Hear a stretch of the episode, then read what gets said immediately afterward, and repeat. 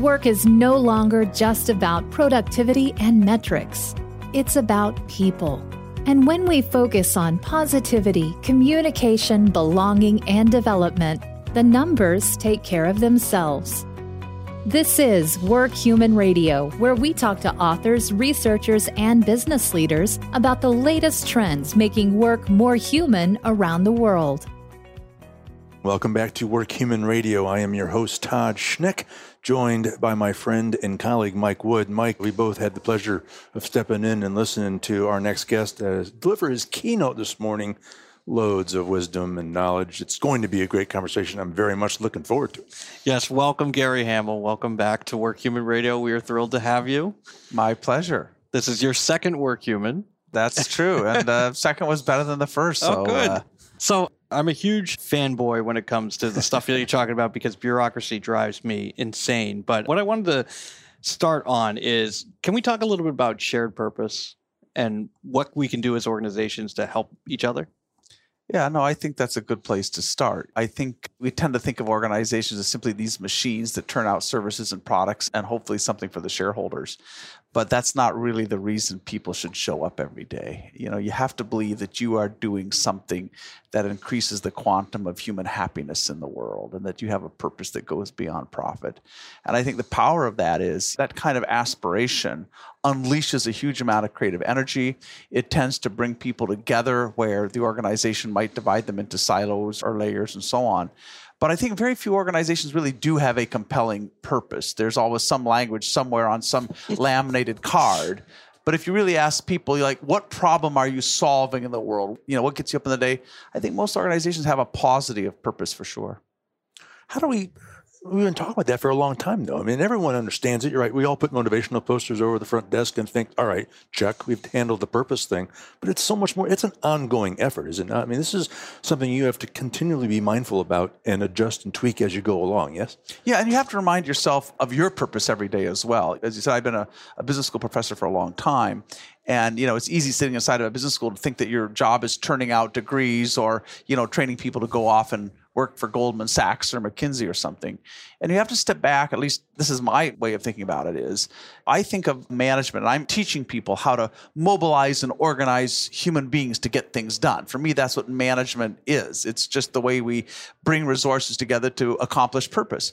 And so when I think of my work, I don't think of it about training students or just delivering courses. I think about how do we improve the technology of human accomplishment because what we can do as a species is largely dependent on our ability to bring people together, whether that's a church bake whether it's, you know, launching a mission to Mars. And so, yes, you hope your organization has this higher purpose, but you also have to kind of find it for yourself. So, whatever the London Business School's purpose is, that's their purpose. My purpose is how do I show up every day with those students or with, with executives, whoever I'm talking to, and how do I have this responsibility for making life better for people who are at work? So that's kind of an individual responsibility as much as a organizational responsibility. Talk to us about there's a phrase you hear the future of work. What does Gary think the future of work is? How is that going to look the next 5, 10, 15 years? You know, it's interesting. I've heard that phrase for a long time. I have friends who've written books with that title, The Future of Work. And yet, I think for most people, work hasn't changed that much over the last decade or two. We have a few shiny new tools. It's a little bit easier to get a meeting to happen online or to share documents and so on, or even to give each other feedback. But if you ask people, do you feel like you have substantially more autonomy in your role than you did five or six years ago? Do you feel that you have the chance to have more impact in the lives of your customers? Do you feel that your creative skills are better used? I think the answer is, is mostly no. So we keep talking about the future of work, but from where I sit, we're largely stalled. And the things that you hear a lot about, like the gig economy, turned out to be actually quite peripheral. The gig economy is not going to be a big thing. It turns out that people are not changing careers that much faster than they used to. If anything, over the last few years, longevity in the job has gone up. So people hang on, they do the job, but has it gotten fundamentally better? It's hard for me to find that evidence.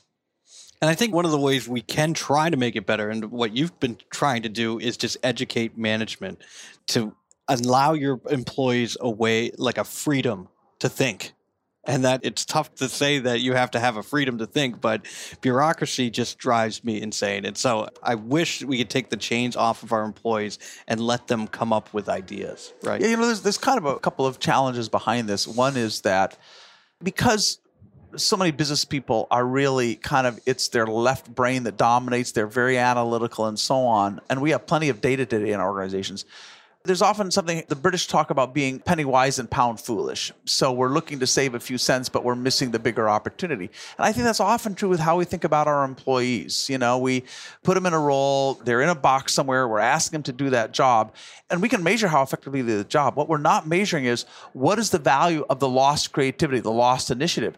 And you only see this when you look at some organizations where that's actually unleashed. One of the organizations I've been following for some time now is Nucor Steel. That's a very traditional industry of the sort that you know you think has kind of largely disappeared in the United States, and yet you have this steel company with 90 plants across the United States that is one of the most profitable steel companies in the world, and you have ordinary, we'd call blue collar employees, they certainly don't see themselves that way, that are every day experimenting with new ways of making steel. They're having conversations with their customers. They're innovating like crazy.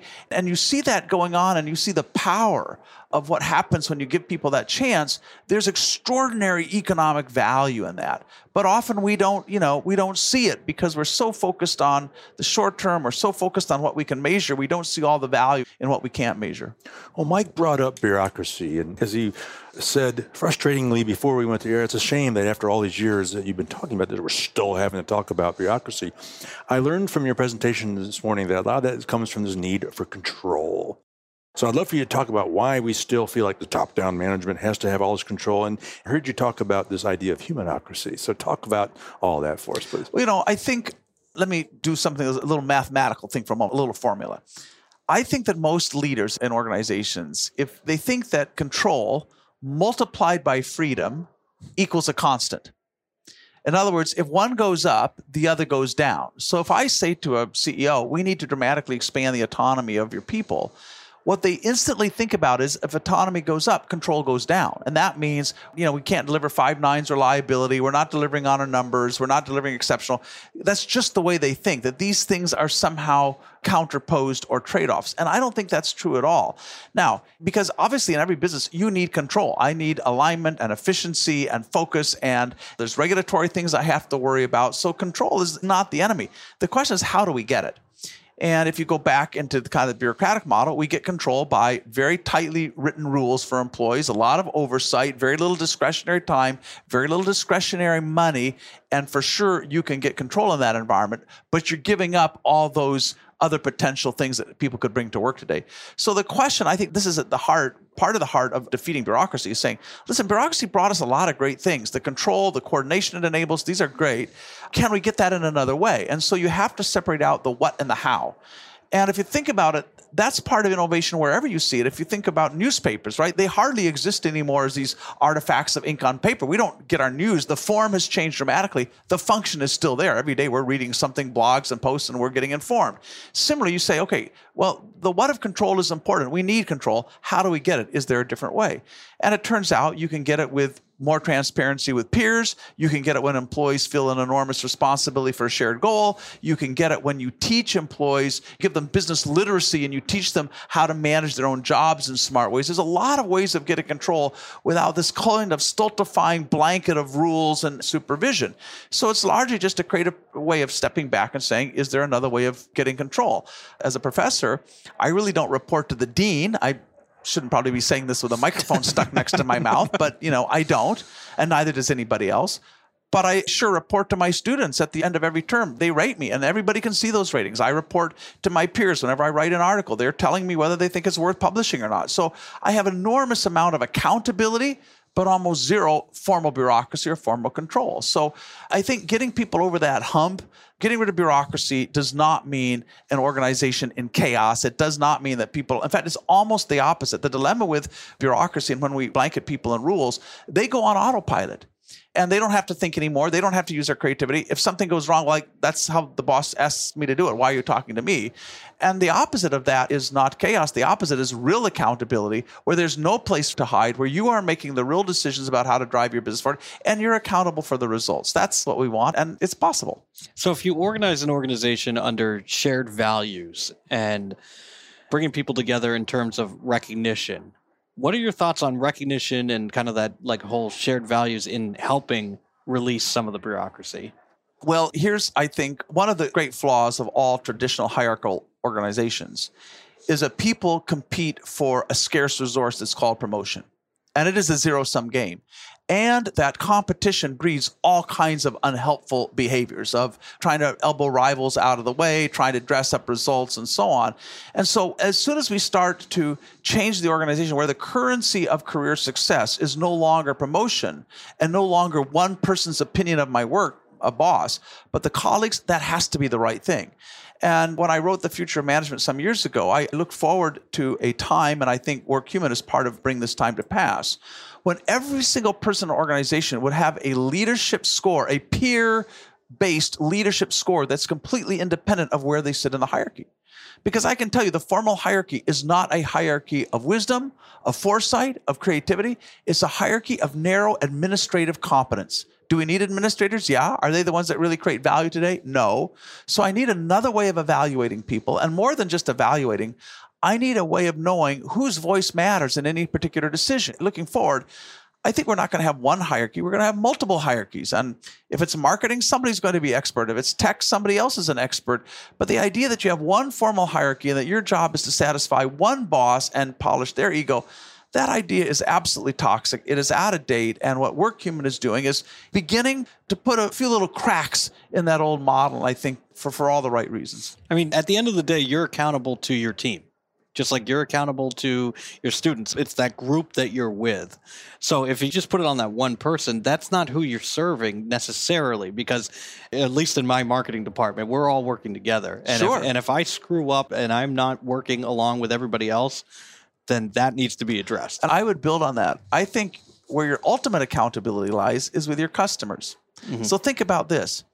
In most organizations, how many people there, what proportion of the employees in a medium or large scale organization don't report to any ultimate customer? They talk about internal customers. That's BS, pardon my language, right? Because guess what? If you work in HR, finance, IT, your internal customers cannot fire you. So let's not pretend they're customers. And moreover, there's no part of your compensation for most people in those functions. There's no part of their compensation that depends on the satisfaction of the customers they serve. What we've been trying to do and Haier the Chinese appliance company that I give a little bit of advice to from time to time. So let's say you work in HR at Haier. Every operating unit, and there are thousands of them in Haier, they can buy HR services internally or externally. It's up to them. There's no internal mm. monopolies because the moment you have a monopoly, right? We remember that. The telephone system used to yeah. be a monopoly, right? Why should HR be a monopoly? So you can buy those services internally or externally. If you buy them internally, you will write a contract with that HR group that's helping you hire or helping you train or whatever you've asked them to do. You write a contract with them. And a substantial part of that contract is a bonus that depends on the success, your success in the ultimate marketplace. So let's say I'm running a little business that's designing three door refrigerators and I need some HR help. I need to acquire some new skills. I'll write a contract. There's a bonus in there that how you get paid depends on how my refrigerators do in the marketplace. And so the CEO and chairman, Zhang Ruimin, with only a little bit of exaggeration, he said, Today we are no longer paying our employees, customers pay our employees. I believe every single employee in a large organization should have a substantial amount of their compensation at risk for how they do with either internal or better yet, external customers. Because otherwise, every other currency is kind of a virtual currency. The real currency that matters is when somebody writes you a check, gives you their credit card, pays you. And yet the majority of people in most organizations, they are not at risk personally in terms of the work they do for that customer. Mm. That has to change. Yeah, that's game changing. Be thinking about that for a bit. Let's close on one final discussion. I suppose you could frame it as a discussion around innovation. You could frame it as a discussion around working human. But you shared a quote this morning from Bezos where he said, uh, The reason Amazon is what Amazon is is because it's the best place to fail. And I feel like management still does a really lousy job across the board of not building a culture or empowering a team to try things and fail and try again and learn and grow. Talk about what that quote means and just more about that topic. And because we're humans, we mess up, we make mistakes, we try things and we don't do it. It's who we are. Just as human as we get. Talk about that more. Well, and I would say what makes us human about as much as anything else is that as human beings, we create right? That's how we're different from any other species. And in some part of your life right now, maybe you write a blog, maybe you're working on your digital photos, maybe you're redesigning a garden, whatever you, I mean, everybody can point to some creative outlet or almost everyone they have in their life. But when you come to work, suddenly that opportunity doesn't exist. And I find it crazy, you know, because we know from our research that 79% of CEOs around the world will tell you that innovations critical for their company. They understand that it's the only insurance against irrelevance, it's the only long term guarantee of customer loyalty. They get it. And yet, I ask them a few simple questions. I say, Gary, we're really serious about innovation. I said, okay, let's ask three questions. First, how many of your people have you trained to think like business innovators? Have you taught them how to get those deep emerging needs? Have you taught them how to track new technologies and understand the implications? Mm. Have you talked to them about how do they challenge the dogma that builds up? I mean, have you taught them how to think like, no, we haven't done that. Second question how easy is it for them to get 50% of their time, a few thousand dollars to try something new? How many layers of bureaucracy? How many layers of approval? How long? Is there anything internal like Kickstarter that's like peer based and just put it up there and see if anybody will bite? No, we don't have anything like that.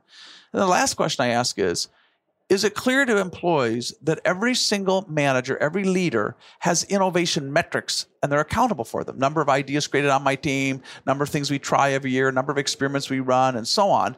But is it clear that you are holding people accountable for innovation? No, we don't do that. I say, it's okay, let me understand. You haven't trained people, you don't make it easy, and you don't hold them accountable. And you told me like five minutes ago you were serious about this. So let's back up let's talk about how you use the word serious, right? Because apparently it has a different meaning in your vernacular than it does in mine. So, yeah, I mean, and again, none of this is rocket science. And what Amazon does is not rocket science. Now, in some businesses, it's easier to run experiments than others. But let me go back to Nucor. Somebody at Nucor spent a year trying to find a new lining material that would go inside of these huge cauldrons that hold molten metal because those cauldrons are heavy, the joints wear out, that means more capital costs, and the guy just was obsessed with there's some lighter material, something that will take more loads before it degenerates. And the guy just spent a year reading everything he could find, going everywhere, trying new materials in a little lab like setting. I mean, that is what drives a business forward. As I said, there's no shortage of interesting problems to solve. It's just we haven't really asked our people. We haven't turned them on to that opportunity. So one of the things that we do at WorkHuman is twice a year we have a work human innovation competition, and anybody in the organization can submit an idea for how to improve the product. And we submit everything goes to a board. They pick ten ideas. Then you go up in front of the CEO, just kind of like Shark Tank. And then if you're picked, you get some money and they get the product. And it's really helped. We've had some great ideas come through that. And I love as an employee being able to help direct a part of the company that, like, I'm not in product, but I can create a product in it. So I just, I love that we've been able to. You know, that. and that's where we have to go. Not only with product, but for strategy. Every major decision has to be. You have to bring the wisdom of the crowd to bear there. And the new products now that Haier creates, they are born in the wild, online, in crowd creating platforms where they'll have hundreds of thousands of people following these products from the moment their idea, they're a germ of an idea, and providing enormous amount of feedback, and then buying the prototypes Kickstarter like before they even reach the market. I mean, that's co-creation is at the core of it today. And of course, the technology is there to do it. The dilemma is if the final approval still rests with a few people at the top, you're taking this very open approach and still then trying to run it through a very few closed minds. So I think the thing has to be open probably from top to bottom. And the role of a leader today is not to be that final arbiter, not to be the decision maker in chief, but to really be that social architect who thinks through how do we build a great collaborative system that gets the best ideas out? How do we build in the safeguards and the checkpoints? How do we make sure we're managing the risk appropriately? But like, I got to give up on the idea that I have like some special crystal ball on the future because I don't. Well, you also said this morning that the best ideas often come from the people closest to the problem. Closest to the problem and from very unexpected sources. You guys may know of a uh, crowdsourcing platform called Innocentive where you can bid out really complicated technology platforms. They have several hundred thousand solvers around the world, and companies like Procter and Gamble, IBM. So somebody did a very interesting study. They looked at 166 problems that had been bid out to this network of solvers, and it had involved 12,000 scientists making submissions. And they found that in three quarters of the cases that were successfully solved, the solution came from somebody outside of that area of expertise in another domain and they brought a whole fresh way of thinking to that problem. And so, in most organizations, after a while, it's kind of an echo chamber. You have the same people talking to the same people about the same issues and finishing each other's sentences. And they all, you know, have been in the company for 10 years and they all go to the same conferences, read the same trade rags, and the gene pool is a stagnant pond, right? So, yeah, Yep. Open by default has to be the setting today. yeah, yeah.